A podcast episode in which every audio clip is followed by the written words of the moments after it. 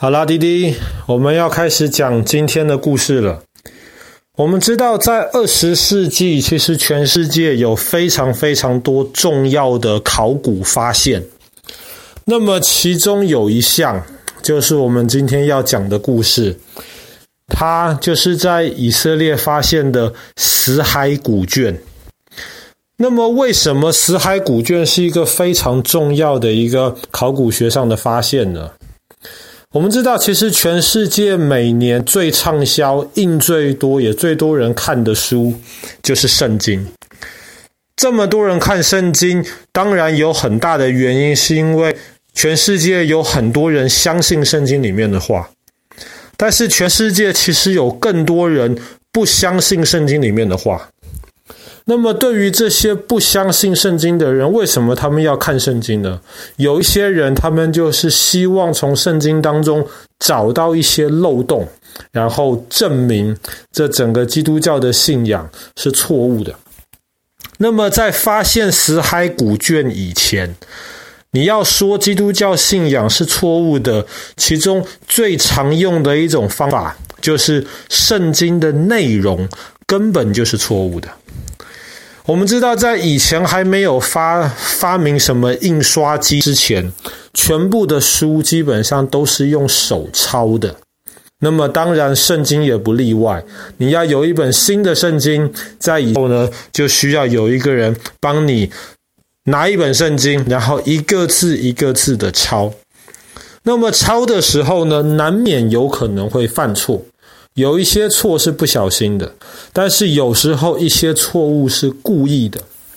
比方说，有人抄圣经的时候，可能觉得这句话写得不好，或是不清楚，或是我不赞成这句话这么写，他可能抄的时候就改掉了。所以很多攻击圣经的人都说：“你看，你们今天读的圣经根本就不对啊。”这根本不是以前的圣经啊，所以你们的信仰完完全全都是错误的。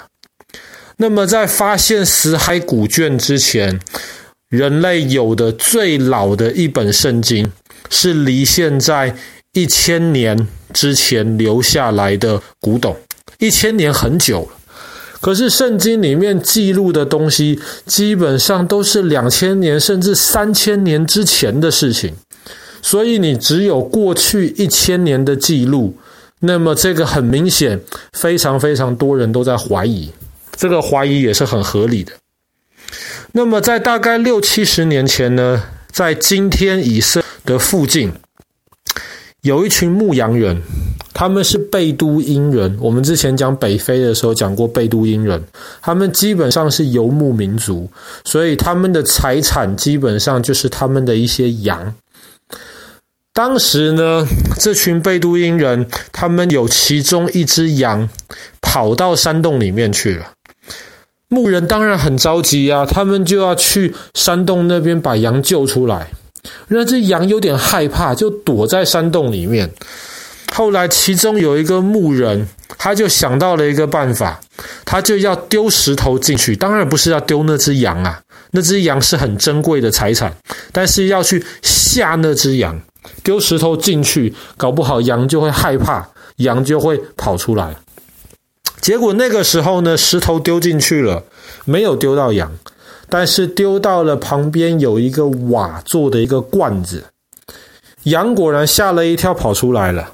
但是那个瓦罐被打破之后，牧羊人就发现，哎，里面好像有什么东西耶，他就进去看，然后把瓦罐里面藏的一些碎片。拿出来，这是一些碎的一些羊皮纸。他也不觉得这个东西有什么了不起，他后来就拿回家收藏起来，然后可能有一些朋友来的时候会给朋友看。可是后来有一天，有一个朋友看到了，就说这个东西好像蛮厉害的，搞不好可以卖很多钱哦。他们就打算把羊皮纸拿到市场上面去卖掉。大家都说这个东西旧旧的，一点都不值钱。后来有一个人，他觉得这个羊皮纸好像有点意思，他就问这个羊皮纸到底在哪里，然后他就把这个牧人手上的羊羊皮纸都买走了。这些羊皮纸其实基本上很少是完整的，绝大多数都是碎片。那么这些碎片呢，有一些可能上面就几个字，有一些完整一点的，上面可能有几十个甚至几百个字。但是到这个时候，大家都没有意识到这羊皮纸上面到底是什么东西。直到后来，当时有一些考古学家看到了这些羊皮纸，他们吓坏了。为什么吓坏了？他们发现这个羊皮纸上面写的原来就是希伯来文的圣经。而且这个羊皮纸上面，他们根据这个羊皮纸本身的年代，根据上面写字的那些写法，基本上全世界的考古学家都一致认为，那个羊皮纸至少离现在两千到两千三百年之前。意思就是说，在没有发现死海古卷这些羊皮纸之前，我们最早的圣经离现在只有一千年。可是死海古卷发现了之后，我们最早的圣经离现在马上就往前多了一千年。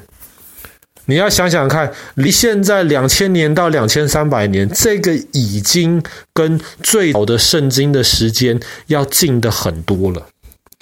所以那个学界非常非常的兴奋，但是呢，当时发现这个死海古卷的地方，现在在以色列境内，但是当时这个地方不算在以色列的境内，而在约旦的境内。我们明后天会讲到约旦这个国家。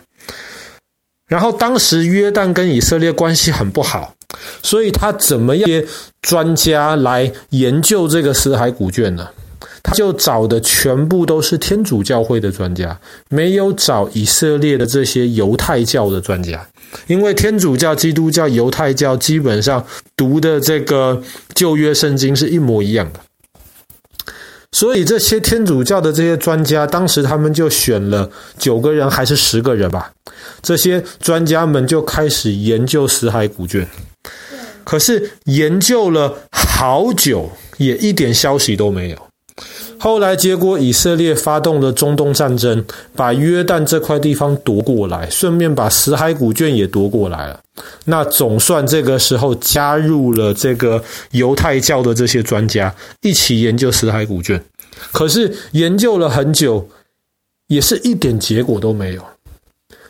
大家就觉得很奇怪，有些人就开始怀疑了，一定是死海古卷里面的记载。对天主教会不利，搞不好死海里古卷里面记载的圣经跟天主教现在用的圣经完全不一样。那么天主教会当然要想办法，能藏就藏，能躲就躲。很多人就开始怀疑了。后来考古学界。一直在那边抗议，说你们不能几个人把死海古卷这么重要的东西藏起来，应该把这个东西开放，让全世界想研究的专家每一个人都有机会去研究。他们是不答应的。可是后来，美国有一群人不知道用什么秘密的方法，他们偷偷拿到了死海古卷的照片，然后把这些照片公布出来。这些照片一公布了之后，以色列跟天主教的专家们很生气，他们说要告美国这些专家。可是全世界的考古学界都非常气愤，他们全部都支持美国的专家，他们要求死海古卷要全部公布。压力实在太大了，没有办法。那么以色列跟天主教的专家就决定了，把死海主古卷的照片全部公开。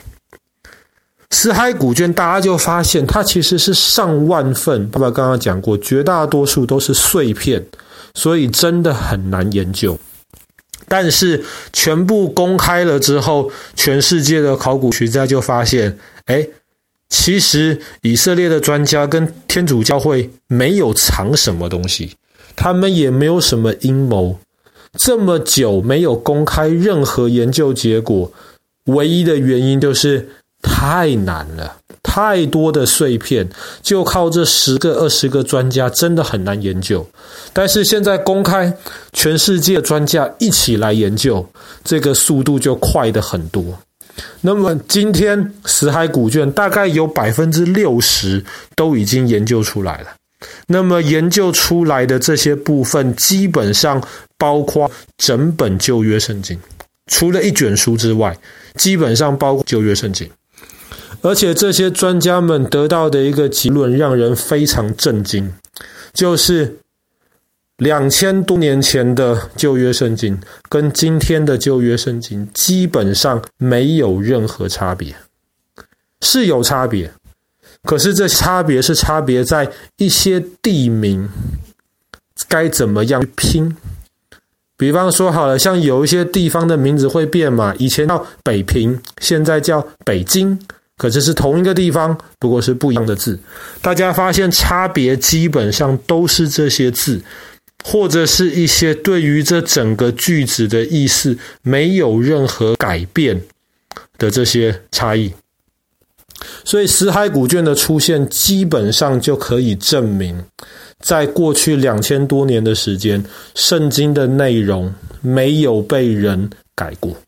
当然，这个不能证明圣经的内容是正确的，这个也不能证明神是存在的。但是至少这个可以证明，用最高的标准去看圣经这本书，就可以发现。过去两千年，特别是在印刷机发明之前的人，他们在抄写这本书的时候，真的是非常非常认真。两千年来，基本上没有犯任何一个会改变圣经意思的错误。这件事情本身其实就是一个很了不起的成就了。好啦，那么我们今天的故事就讲到这边，以色列的死海古卷。